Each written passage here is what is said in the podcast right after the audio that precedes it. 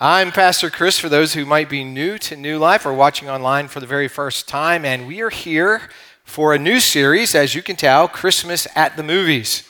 And over the Christmas season, up through Christmas Eve, we're going to be each week looking at Christmas through the lens of a favorite Christmas movie. Now, if you've been with us for a while, you know that we had a really long series called Q&A, question and answer. And as I sat down to write this message, I couldn't get out of the Q&A mode. I, I, the title of the message is The Best Christmas Gifts Ever, but I wanted to make it into a question.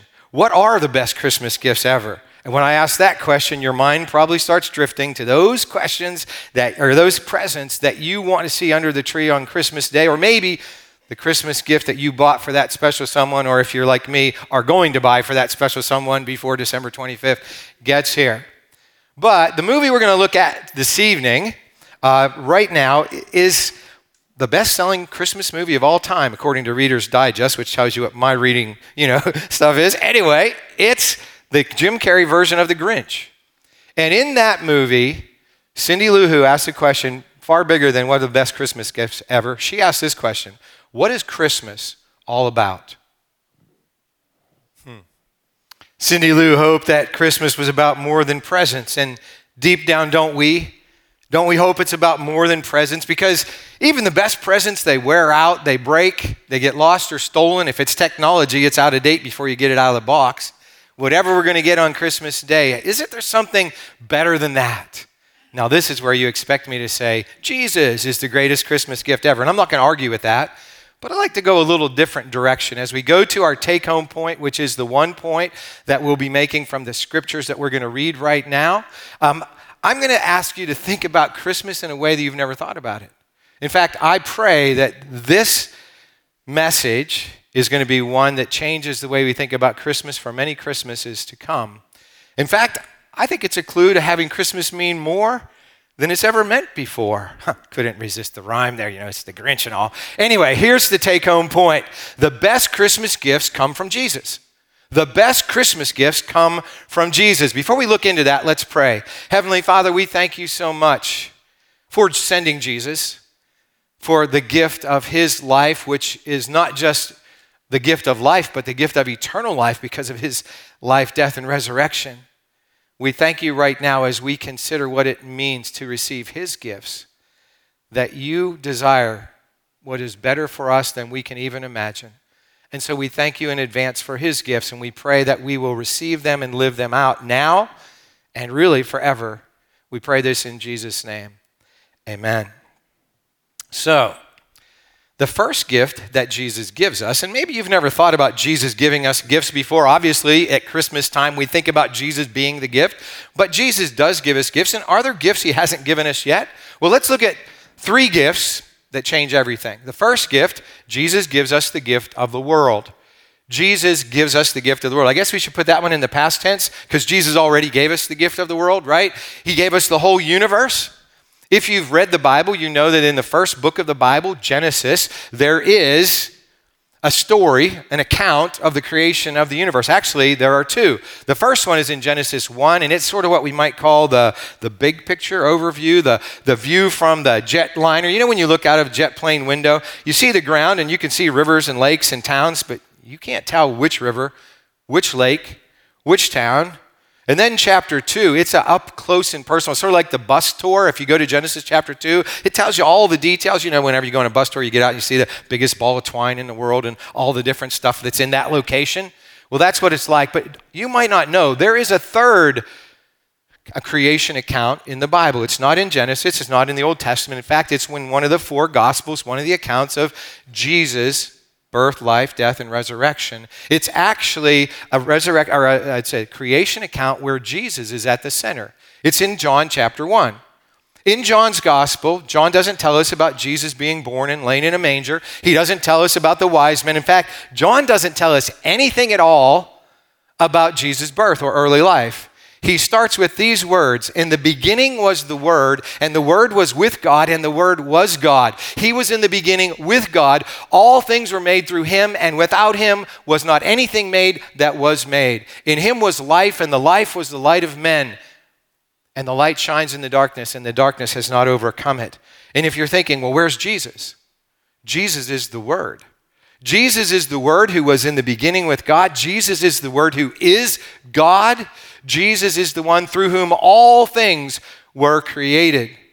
So that is the reality. Jesus is the one. And, and how do I know? How do you know? How, how can you know that I'm telling you the truth?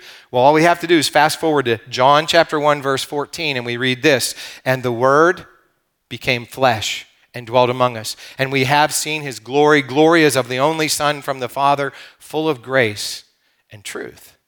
So we know that Jesus is the Word and we know that He created everything. We know that He's God. But let's get back to my main point. Jesus gave us the gift of the world.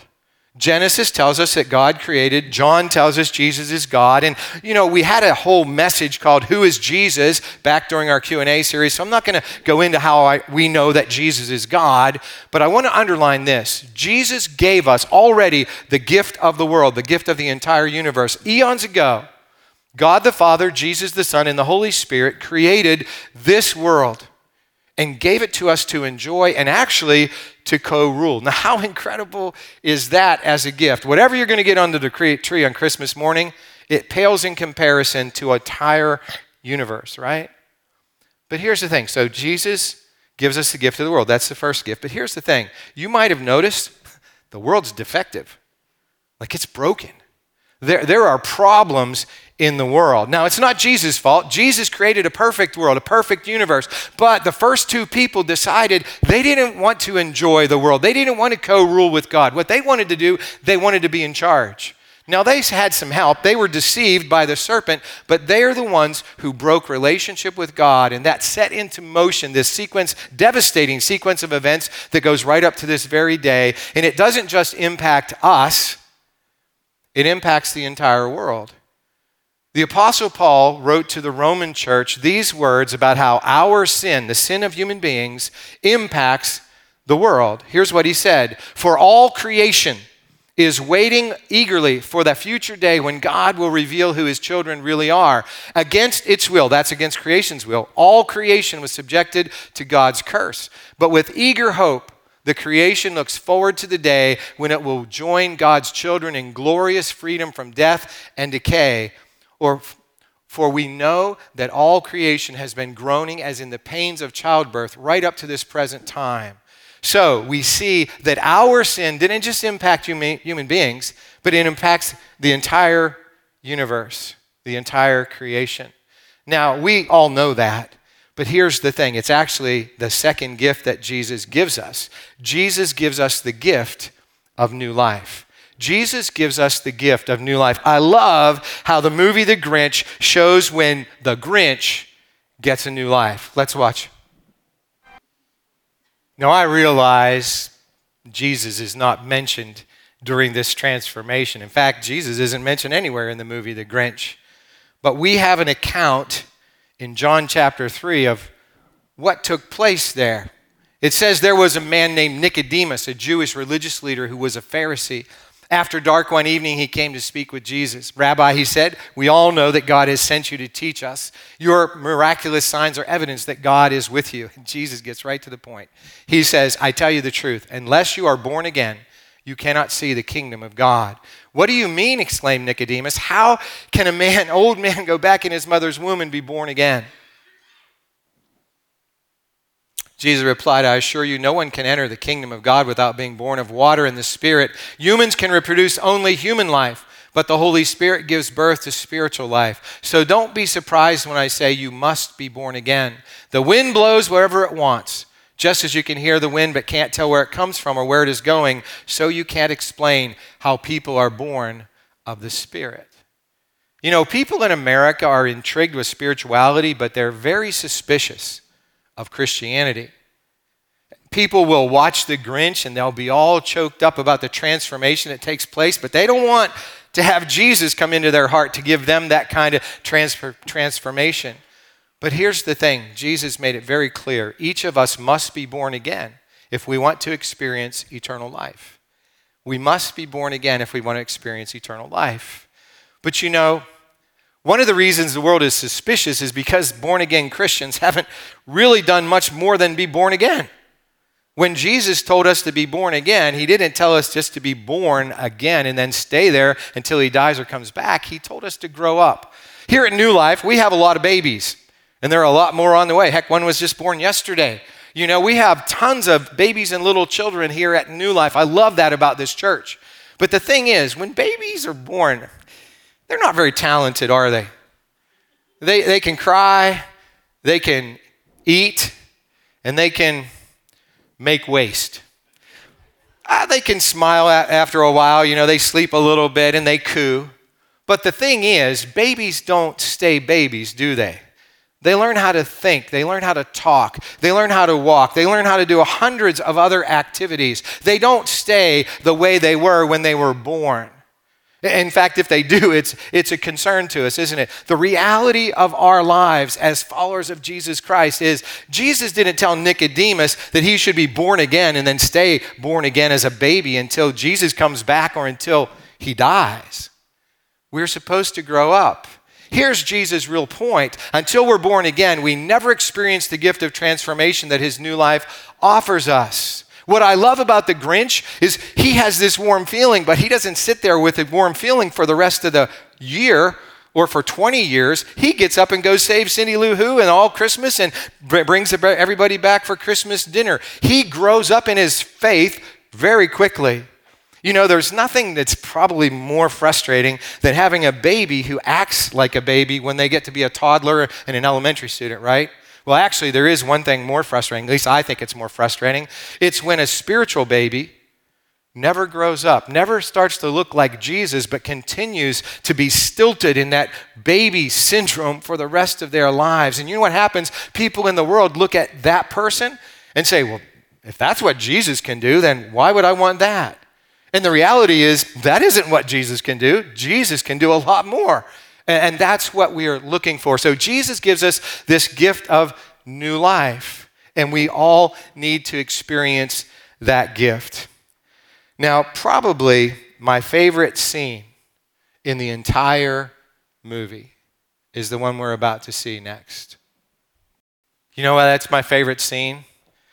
Because it shows us what can happen and it gives us a glimpse of Jesus' third gift to us. Jesus' third gift is the gift of new life in a new world. I don't think there was a Who down in Whoville the day before who would have ever expected that they were going to have Christmas dinner at the Who's house. Just wasn't going to happen. But what does the Who give, or what does the Grinch give the Who's? He gives them the gift of love and humility and hospitality. And what do the Who's give to the Grinch? Love, forgiveness, and a place in the family. Because after all, the Grinch was a who, too, right? So every year, or I should say every time that I do a funeral, I read a particular scripture. It's an amazing scripture from the book of Revelation. We find it in chapter 21, and it says this Then I saw a new heaven and a new earth, for the old heaven and the old earth had disappeared, and the sea was also gone. And I saw the holy city, the new Jerusalem, coming down from God out of heaven like a bride, beautifully dressed for her husband. I heard a loud shout from the throne saying, Look, God's home is now among his people. He will live with them, and they will be his people. God himself will be with them. He will wipe every tear from their eyes, and there will be no more death, or crying, or sorrow, or pain. I know it says that. All these things are gone forever. And the one sitting on the throne said, Look, I am making everything new. And then he said to me, Write this down, for what I tell you is trustworthy and true. And he also said, It is finished. I am the Alpha and the Omega, the beginning and the end. To all who are thirsty, I will give freely from the springs of the water of life. All who are victorious will inherit all these blessings, and I will be their God, and they will be my children. So the movie ends, and we don't know what happens next.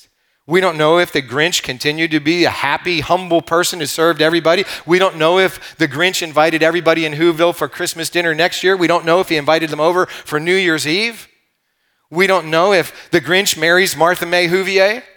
We don't know if they all lived happily ever after, do we? But we do know this in this life here and now, we don't live happily ever after. We live in a fallen, broken world. And we're all going to die if Jesus doesn't come back first. And we've all experienced sorrow, crying, and pain. We've all experienced those things. But what we know is what we saw in that cave when the Grinch was having dinner with all the people from Whoville is a glimpse, a foreshadowing of a future that not one of the people in Whoville could have even imagined the day before. And what we see every time we exercise the principles of the kingdom of God in our lives is our glimpses, foreshadowings. For example, what happens when we exercise generosity in our life? We see little glimpses of the kingdom of heaven. What happens when we're at home and the family's having a struggle and we offer the peace of God in the midst of that tense situation? Or maybe all we do is don't act like a jerk in line when we're buying our Christmas gifts this year, like everybody else. Those things foreshadow that moment when the new heaven and the new earth is going to come. One day, this is the fact. One day, we will experience one day that lasts forever. One day, we will experience one day that lasts forever. That's what Jesus promised. That's his third gift. So we have three gifts. The first gift we get by virtue of being born. Jesus gave us the gift of the world. We're born into this world, and whether we acknowledge it or not, Jesus gave us that gift. And then the next gift Jesus gives is received the same way the Grinch received it. How do you get the second gift, the gift of new life? Well, you repent. What that simply means is change of mind, change of direction, change of heart. I mean, it's a little violent in the case of the Grinch. Whenever I trusted Jesus as Savior and Lord, like I didn't get knocked against a rock, I didn't get knocked down. None of that stuff happened. But it is a drastic change. And it happens to every single person who puts Jesus as Savior and Lord in their lives. And we're going to talk about that in a moment. And then the third thing that new life in a new world, we get glimpses just here and there every single day, really, if we're paying attention. And we can be the glimpses every single day if we simply live in the presence and power of the Holy Spirit every single day. So that's why I say that Jesus gives the best Christmas gifts ever. And that's why our next step today is simply this I will live and I will receive and live one of Jesus' Christmas gifts every day. I will receive and live one of Jesus' Christmas gifts every day. So, how are we going to do that? How are we going to live, live Jesus' gift to the world? I'm going to suggest something simple. The next time those white flakes fall from the sky, Appreciate the beauty of the white flakes falling from the sky instead of complaining about the cold and the dreariness. Or when it's the liquid, clear stuff that falls from the sky and you want the white stuff, appreciate the liquid, clear stuff because it's what we drink. Or maybe something complex. Maybe you sit down and you make a plan for 2023 and you say, here's how I'm going to use all the resources that God has entrusted to me in the year ahead, and then you live out the plan. How do we live out the second gift, the gift of new life? Well, first thing, we have to make sure we have it, right? Because we can't live of something that we don't have. We're going to talk more about that, as I said, in a moment. But if we do have that gift, we can grow up a little bit. We can live in the presence and power of the Holy Spirit, and we can actually become children and then teenagers and then adults, men and women of the living God, and we can reflect Jesus' light and salt out there in the world every single day, little ways, big ways. But what about the third one? How can we live new life in a new world? Well, the first thing we have to do is we have to acknowledge that this life isn't it. I can't tell you how many Christians these days are telling me, man, the world is terrible, the world is terrible, the world is terrible. No kidding. The world's been terrible ever since Adam and Eve rejected the plan. Maybe it's worse. I don't know if it's really worse now than it ever was. But here's the thing when we recognize this life isn't it, there's another life coming, we can start to maybe ease our grasp a little bit on the things that are coming. I mean, Christmas is fun. I like Christmas. I like getting Christmas presents. But if I'm thinking about the new life in a new world, if I don't get what I want on Christmas, so what? I'm getting a new life in a new world someday. So we can start to think in that new and different way every single day. And we can start to live in ways that show the people around us that Jesus is the center is at the center of our life right now because one day, you know what? Jesus is going to be at the center of life. From now from that from that moment forward forever. So, Jesus gives us the best Christmas gifts ever. You know why? Because we can live them every single day of the year. We don't have to just use them on Christmas and by New Year's they're broken. We can use every single one of those gifts the gift of the world, the gift of new life, and the gift of new life in a new world every single day. They truly are the gifts that keep on giving today, tomorrow, and forever. Amen?